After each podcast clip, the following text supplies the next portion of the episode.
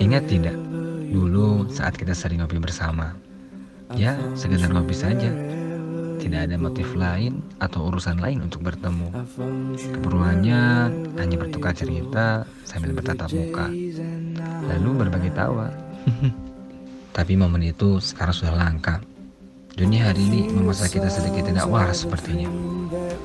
Teman-teman satu persatu sibuk dengan urusannya Beberapa dari mereka ada yang seakan tidak pernah bersama.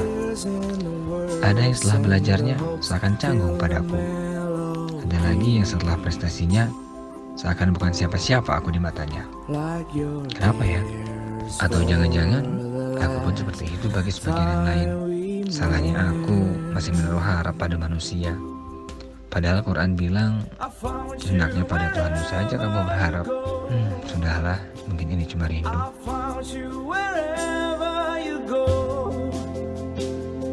I found you wherever.